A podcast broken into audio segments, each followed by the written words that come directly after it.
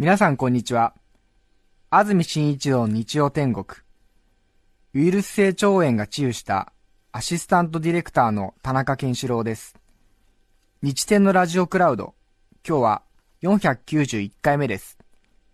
日曜朝10時からの本放送と合わせて、ぜひお楽しみください。それでは、4月2日放送分、安住紳一郎の日曜天国。11時からのゲストコーナーをお聞きください。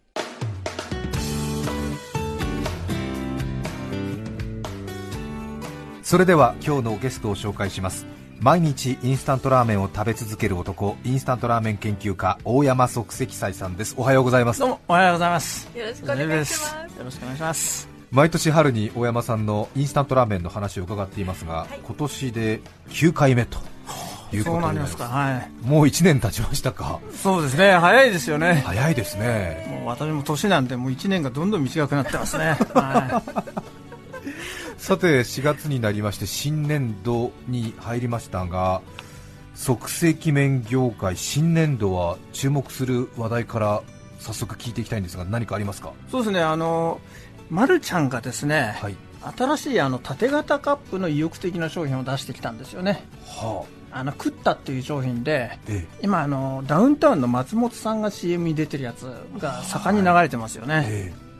これが、まあ、あのいわゆるカップヌードルへの対抗商品として育てようという意欲があるんじゃないかと考えられますね、はい。カップ麺でいうとちょっとこうお椀型のものと、お椀じゃない丼型のものと、どん兵衛みたいなね、はい。はい。と縦型のカップヌードルタイプがありますけれども、ここの縦型カップでやっぱりカップヌードルが頭一つ抜けて頭一つじゃない頭一つじゃないんですよ、もうえ巨人なんですよ、えカップヌードルはもうとにかく登場以来常に売り上げのトップを占めてますからカップヌードルだけじゃなくてカレーとかシーフードも、ええ。あの上位 3, 3品を占めてますから、縦型カップの世界では、はい。そうなんですよ。これまではまるちゃんは東洋水産ですが、はい。縦型カップは出してたんですか？あのー少し前まであのホットヌードルっていうのを出してまして、ええはい、でこのホットヌードルっていうのがあのちょっと残念なのは、ええ。あのカップヌードルにちょっとデザインが似すぎてたんですよね。よく自動販売機で入ってましたそうよねそうそうそう、ええ。私もねあのサウナの自動販売機で買ったことありますね。え そうなんですよ。だからまあカップヌードル好きにもう買ってもらおうっていう、まあ意思だったんだとは思いますけど ちょっとねあのーそうですよねあのそうそうそう。白地にちょっと薄い模様散らしてるような。なんかあの縦の縞模様が入ってたりするところのカップヌードルと同じで、はい。まあでもやはりさすがにそれだとカップヌードルに追いつくのはちょっと無理なんで、まあ、今回もデザインもものすごいあのオリジナリティのあるものにしてきて、ええ。これあの縦型カップであの当然蓋は丸いんですけど、ええ。そこは四角いんですよね。本当ですね。つまりカップのデザインもものすごくオリジナリティを出してきたんですよね。もう完全に区別してくれよとそいう。うそうそうそうそうは確かにちょっと持ちやすそうですそうですよ。ね。あへえ。まるちゃんはあのマルちゃん製麺って袋麺が大ヒットしたじゃないですか、はあの時もあのえ役所広司さんを CM に使うっていうものすごく、まあ、おそらく CM 協力が高いだろうと思われるような人をもうドーンと出すことによって、まあ、成功しましたよね、今度のクッタを、まあ、やはり松本人志さんを使ってくるってことでかなり本気だぞってところも消費者に見せようとしてるんじゃないかと思います、なるほど、は QTTA と書いてクッタですねそうなんで。すよ。即席斎さん。はい、その新しいクッタははい。お食べになって評価いかがですか？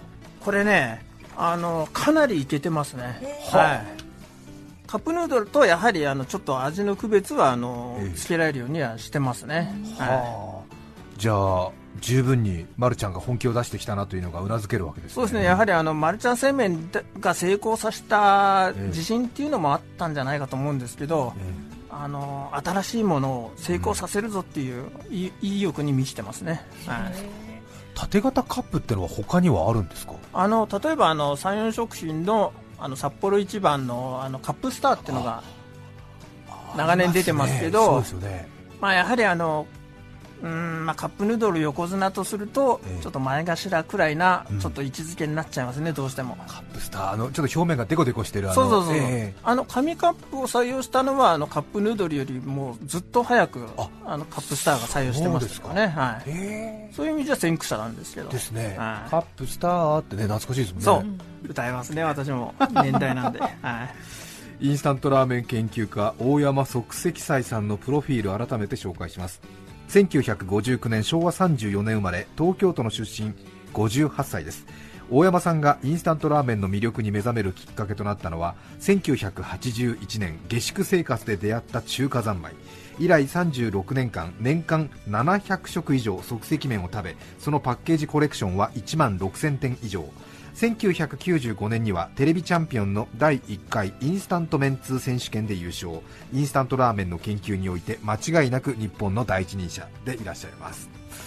最近はイはいンスタントラーメンの商品数がいろいろ増えているんで大山さんの生活が大変になっているということを伺ってますが 1日2食のペース変わらずですか？いやそうなんですよ、だからあの数年前まではあの、えーインスタントラーメンの新商品数は年間700とか800とか言ってきたんですけど、はどうも最近の統計だと1000を超えちゃったらしいんで。えまあ、だから1000円を全部食べるのはさすがに無理なんで、えあのそれは諦めてますけど、なるべく新商品は全部網羅して食べておきたいので、まあ、年間あの毎日2食っていうだから年間700食べられるぐらいのノルマを課してたんですけど、あのこの間あのちょっと家の中のインスタント麺を整理したら予想以上に食べてまだ食べてないやつが、はい。あの床にゴロンゴロン転がってたんですよ、これをね処理しないとあのちゃんと、えー生活できないんで、やはりそれを処理するためには1日3個のノルマが必要かなって 今ちょっと考えてる最中で、そうですか。は食べなくてはならないい、はい、研究対象が床にゴロンゴロンしてるってかなりきついですね。そうなんですよ、いやだからあの歩くときにあのすり足で歩けないんですよ。いやもう本当にあれですね。はあそれは修行ですね。はやっぱり最近はいろいろなご当地とかシリーズものが人気になってますから。そうですね。あのだから面白い商品が出てきてるっていうのは嬉しいことなんですよ、えだから私もあの面白くない商品はなるべく買わないで面白い商品だけに絞ろうと思ってるんですけど、面白い商品が多すぎてねいろいろ買わざるを得なくなっちゃうんですよね、はいえ買うところまではいいんですけどまた食べるえそう。そうそうだからあのインスタントラーメン安いんで、はい。コレクションとして買うことで懐が痛むっていうことはないんですけど、やっぱり食べてあのパッケージをあの取っとくっていうのが私の基本なんでね。食べないで取っとくってわけにはいかないんでやはり食べ食べなきゃいけないんですよね。1はい。日3食っていうとずっと食べてるってことになりますもんね、まあ、そういうことになりますよね。まあだからやはり、えーまあ、胃袋のローテーションをどうするかっていうのがやはりあのポイントになりますね。もうお弟子さんとかお持ちになって、はい。でちょっと作って、でええお弟子さんが8割方食べて、はい。で大山先生はちょっと一口、うん、なるほどみたいな感じのスタイル取ったらどうですか、そうですね。あのラーメン界で言うとあの石上さんなんか最近あまり食べられてないって テレビとかで発言されてますから、えまああの人たちも多分ブレーンがいて、あの調べてもらってあの、まそうですね。特徴的な店だけ行ってんのかなっていうふうに推測されますからね、うんまあそういうやり方もありなのかなって考えはしますね、はい、後継者はまだ現れませんか？これねあのこの間あのちょっとあの TBS のテレビ番組に出させていただきまして、えその時にあのラーメン通10人があの集結したんですよ、はい。でその中であのインスタント麺ツアーは私だけで他の皆さんは普通の店舗にお店に行くラーメンのはいマニアなんですけど、はい。その人たちあのだから私以外の9人ですけど、皆さんよく顔見知りで、はい。しかもあの普段からの情報交換をしっかりされてるんですよ、え。やっぱりねラーメン通の人はあの北海道から沖縄まで、えはい。全部あの旅行行って自分の足で行って食べに行かなきゃいけないんで、はい。行動的なんですよね、うん。なおかつあのお店のご主人の話も聞かなきゃいけないんで、はい。非常にあの社交的で、うん。あのトークも冴えてるんですよね、はい。だからね私なんかはあの家であの食べてりゃ済んじゃいますんでいや、大山即席さん、本当にあのお気持ち、本当にあの、は察してあまりありますね、はそれ辛いですね、あのえーインスタントラーメンツ一人でよく孤軍奮闘なさいましたね。いやだからね、ええ。私以外にもあのネット上を見るとものすごいラーメンマニアインスタントマニアが山ほどいるんですよ、はい。ところがねそういう人たちはテレビ出ないんですうね、ん。テレビ局の方もね、うんあの連絡が取りようがないとか、ええ。連絡取ったけどあの出演を断られたとかおっしゃってましたから、はい。は確かに、いやそうですよね、だってインスタントラーメン好きの方は外に出る必要ないですもんね、家で作ってますからね。そうなんですよ。だから、はい。まあ、メディアに顔を出したくないとか、うん。なそういう方もいらっしゃるみたいで、そうですか。い。やいやいやいやいやいや、そうですよね。あと他のあれですね、普通のそのお店のラーメンを食べに行く皆さん方は、はい、やっぱりこう仲良くしてらっしゃる中で、例えばあの高知とか、はい。ああいうところ行くとなるとあの電車とかあの飛行機とかの乗り継ぎが非常に難しいんですよ、はい。だからあの、えーここはこういった方がいいんだよとかお互いにあのすごいあの電車のダイヤとかものすごく詳しくって、もう時刻表を読み込んで、はい。お互いに教え合ったりしてるみたいですね、うんはい確かに。こっちはねインスタントラーメンのね、話する仲間いないからそうなんですよ、ええ。いや本当に少なくて困ってますね、そうですね。はさて今日はインスタントラーメン研究家大山即席斎さんにこのテーマでお話しいただきます。2016年度インスタント麺3大ニュース。まずは一気に紹介します。2016年度インスタント麺3大ニュース。第3位。謎肉ついにお墨付き。第2位。マックスシリーズ快進撃第1位甘口ブーム到来以上の3つです。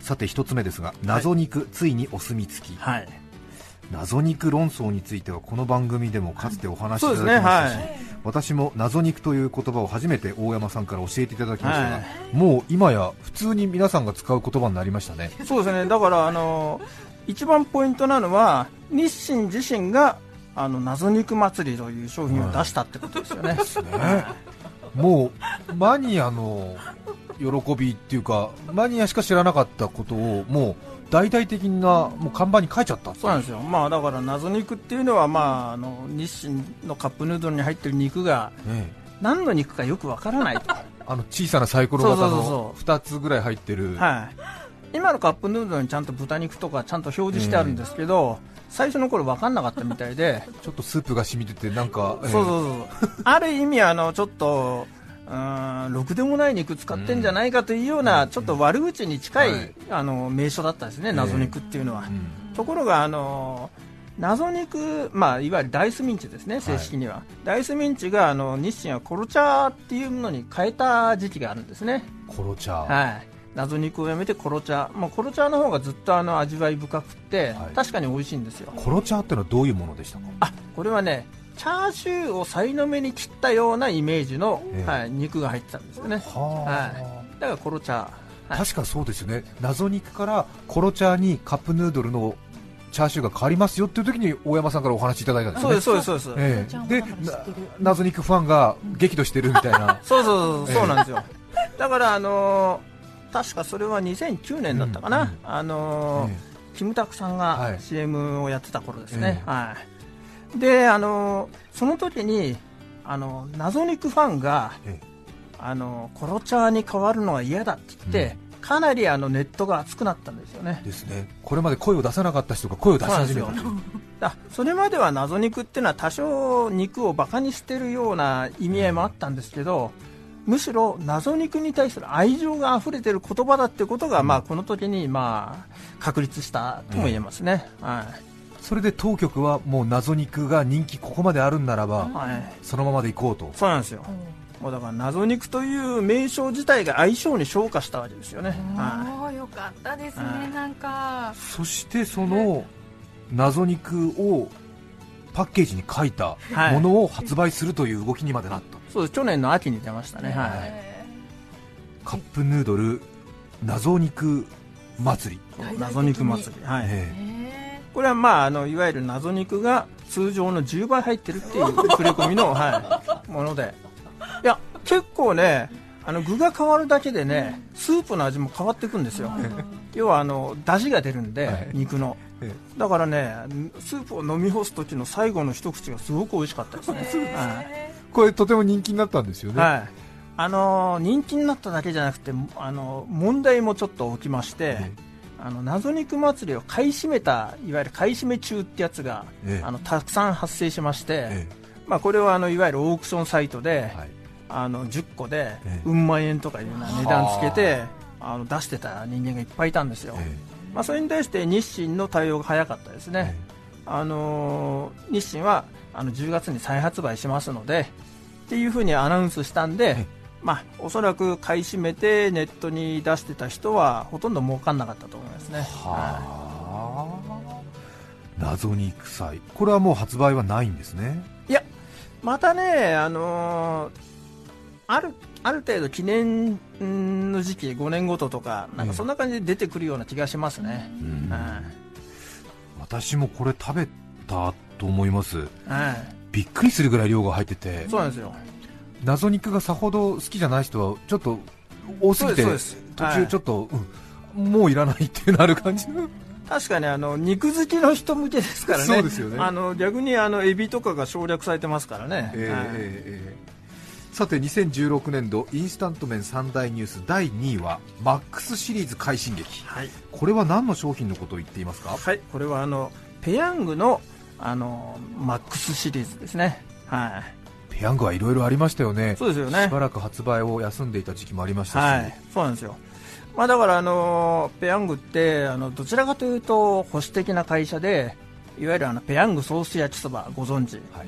あれがあのもうずっと同じ商品がほとんどあのペヤングの柱で CM もずっと同じ方起用されてましたよね、まあ、だからそういう意味で言うとあのもうそれだけで結構あの利益率は高かったらしいんですよ、だけど、まあ、あの数年前にあのペヤング激辛焼きそばってのを出して、これが意外なほどヒットしたんですよね、えまあ、これはねあのヒットのポイントはあの辛すぎたことなんですよね、ーはあ。うん少しマイルドにした方があの大勢の人に受けそうな気がしますけど、いわゆる激辛マニアっていうのはぬるい辛さを嫌いますんで、私もそんそんな激辛マニアの一人なんで、ああそうですか。この激辛焼きそばの辛さはあの本当に好きでしたね。へえ、はい。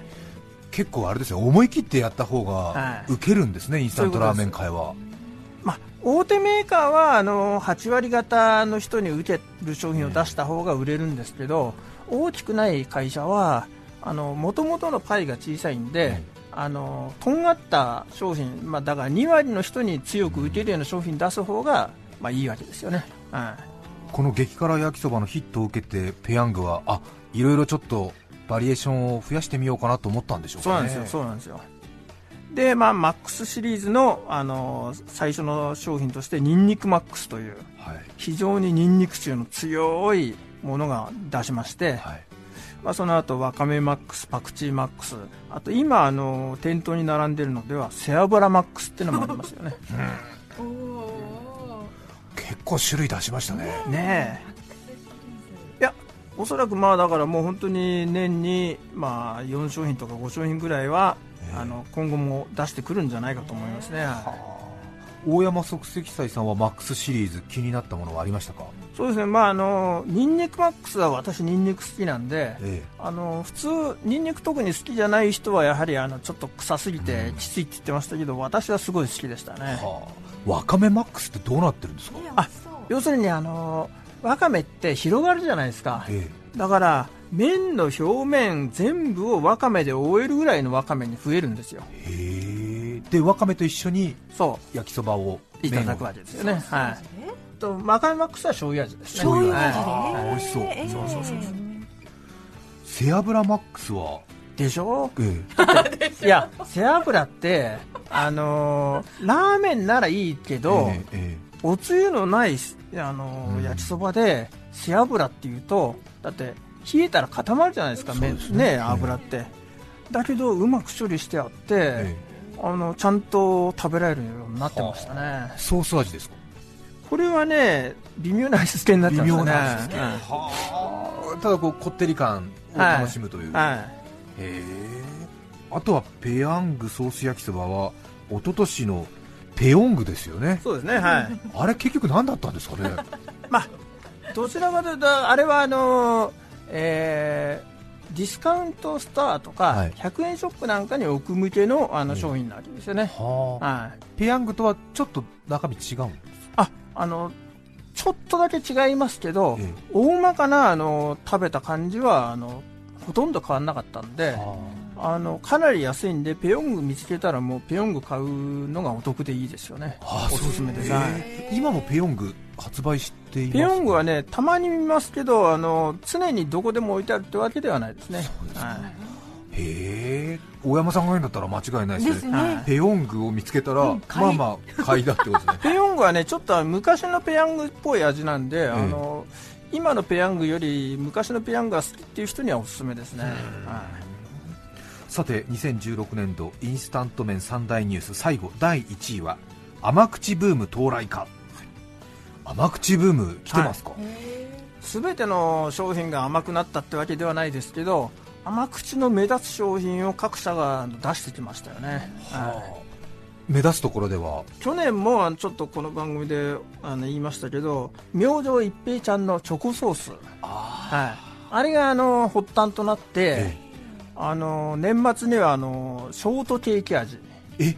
はい、明星一杯ちゃんショートケーキ味が出ましてはで今年のバレンタイン時期はライバルとしてペヤングもチョコレート味出してきたんですよ。あへえ。チョコレート味どうですか？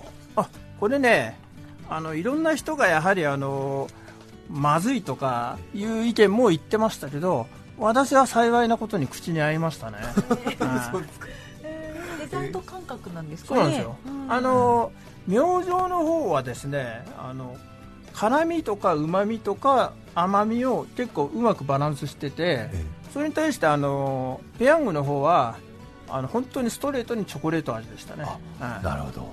ペヤングはもう最近はもう両極端に振ってくるんですね。はい。辛いものは辛い甘いものは甘い、はあとは甘口ブームは、はこれはねあの、ま、るちゃんがはい。あの赤いきつねのバリエーションとしてえあのバレンタイン時期に甘いきつねってのを出したんですよ。ねえ。ー、知りませんでした。そうこれはね、あのーいやでもパッケージもピンク色だしハートマークもついてるからええ。明らかにバレンタイン向けなんですけど、はい。あのー焼きそばのチョコソース味みたいにスイーツっぽいんじゃなくてえこれはねお出汁の甘さでしたね。いいですね。そう甘口だし、はい。あのみたらしの味みたいなああ感じでしたね。そこまではい甘いですか、はい。はだけど甘いけどいわゆるあのチョコソースはダメだったっていう人も、この甘いきつねは結構 OK っていう人が多かったですね、パッケージがピンク色なんですよですよ。じゃあ緑のたぬきと赤いきつねとピンクの甘いきつねへえ面白いですね。甘甘口ブーム、はい。でさらにあの日清があのあのジャパニーズヌードルトリオってのを出しましてえその中でどん兵衛のあのすき焼き味っていうのが出たんですよねこれはあのいわゆるバレンタイン向け商品じゃないんですけどはい。食べてみるとすき焼き味なんではい。これもかなりの甘口でした、へえすき焼きそば？すき焼き。あすき焼きうどんですね。すき焼きうどん。す味。まあだからあのうどんすきみたいなイメージでしょうかね。はい。鴨だしうどんみたいなの出してましたよね。はいはい。あれもちょっと甘口でしたよね。ね。だそれをあのもっとあの突き詰めた感じの甘さなのが甘いきつねとすき焼きあどん兵衛のすき焼き味ですね、はい。どん兵衛のすき焼き味はパッケージ何色ですか？これはね黄色でした。黄色、はい。はあ。どん兵衛で黄色のパッケージってインパクトありますね。そうそうそう、まあ、ジャパンヌードルズシリーズって言ってなんかあの、外国人がイメージする日本のあのイラストみたいなのがあの表面に書かれてましたね、はい。いやー本当にこれまで定番だと思っていたシリーズにもそういう波が来ているんですね、はい。いやー忙しくなるわけですね。それではここで1曲どうぞ神奈川県藤沢市カエルきのこさん39歳女性の方からいただいたリクエストです牧原紀之さんです遠く遠くお聞きいただきます4月2日放送分、安住紳一郎の日曜天国、ゲストコーナーをお聞きいただいています。著作権使用許諾申請をしていないため、リクエスト曲は配信できません。引き続きゲストコーナーをお楽しみください。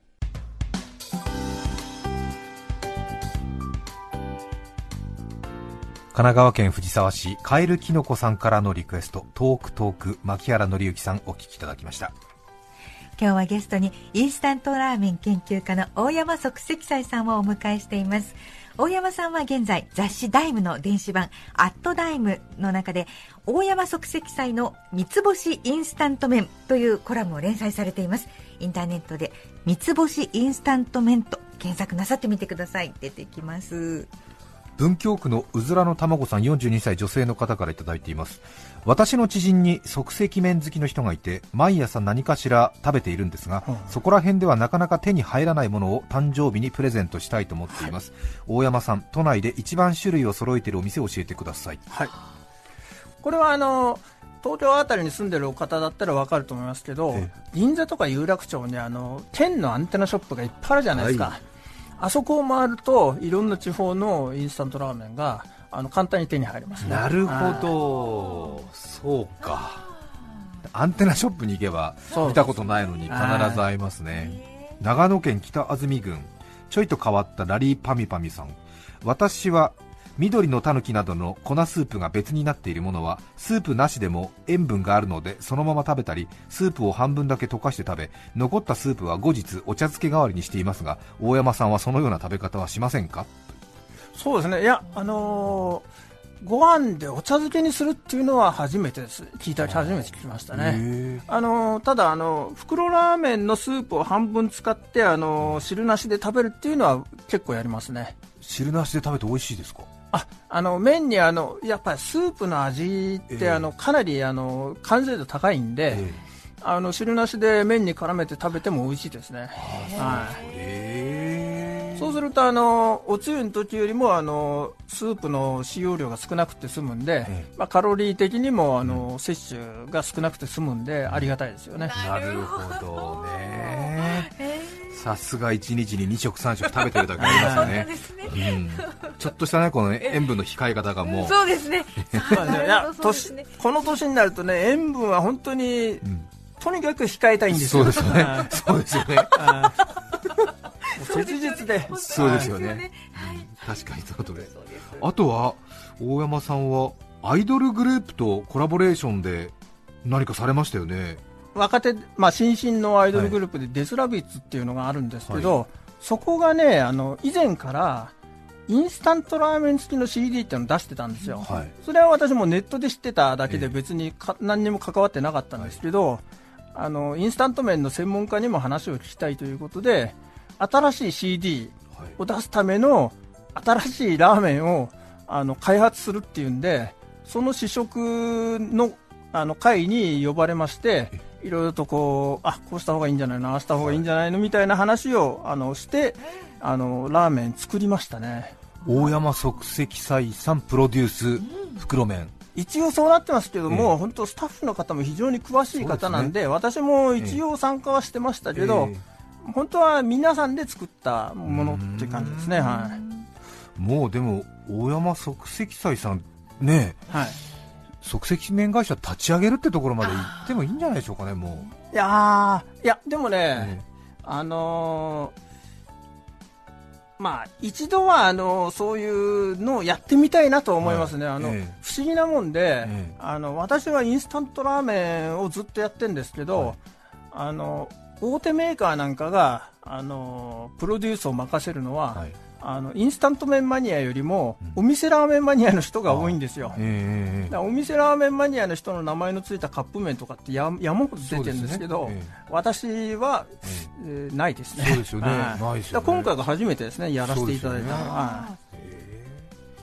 いやちょっと大山さんが最初からね一から作った即席麺っていうのをちょっと食べてみたい気もしますけどね。そうですね。そうですね。なんか5月5月末5月24日かな、はい、かなんかに発売予定らしいですね。はい。そうですか。CD1000 円で袋麺付きというお得に思えるかもしれませんけれども これねだからあの CD を買う人にとっては、うん、あの1000円であのラーメンもついてくるっていうんだったら、え CD の値段ってそもそも1000円ぐらいするじゃないですか、はい、シングルも最近は、うん、だからただでおまけがついてくるような感じなんですけど、はい、私はインスタント麺マニアなんで、えラーメンに CD がおまけについてくるって感じですよね。ね。となるとラーメンで1000円はちょっと痛いわけですよね。ここのグループはあの5枚もすでにラーメン付き CD 出してるんで5000円かかっちゃうんですよね。今日はゲストにインスタントラーメン研究家大山即席斎さんをお迎えしましたどうもありがとうございました、はいどうもありがとうございました。した4月2日放送分、安住紳一郎日曜天国、ゲストコーナーをお聞きいただきました。それでは、今日はこの辺で失礼します。安住紳一郎の日曜天国。コーヒーはお好きですか？ブルーマウンテンモカにマンデリントラジャにコナにジャワコーヒー。こんなにあったら決まらんじゃろ。TBS ラジオ954905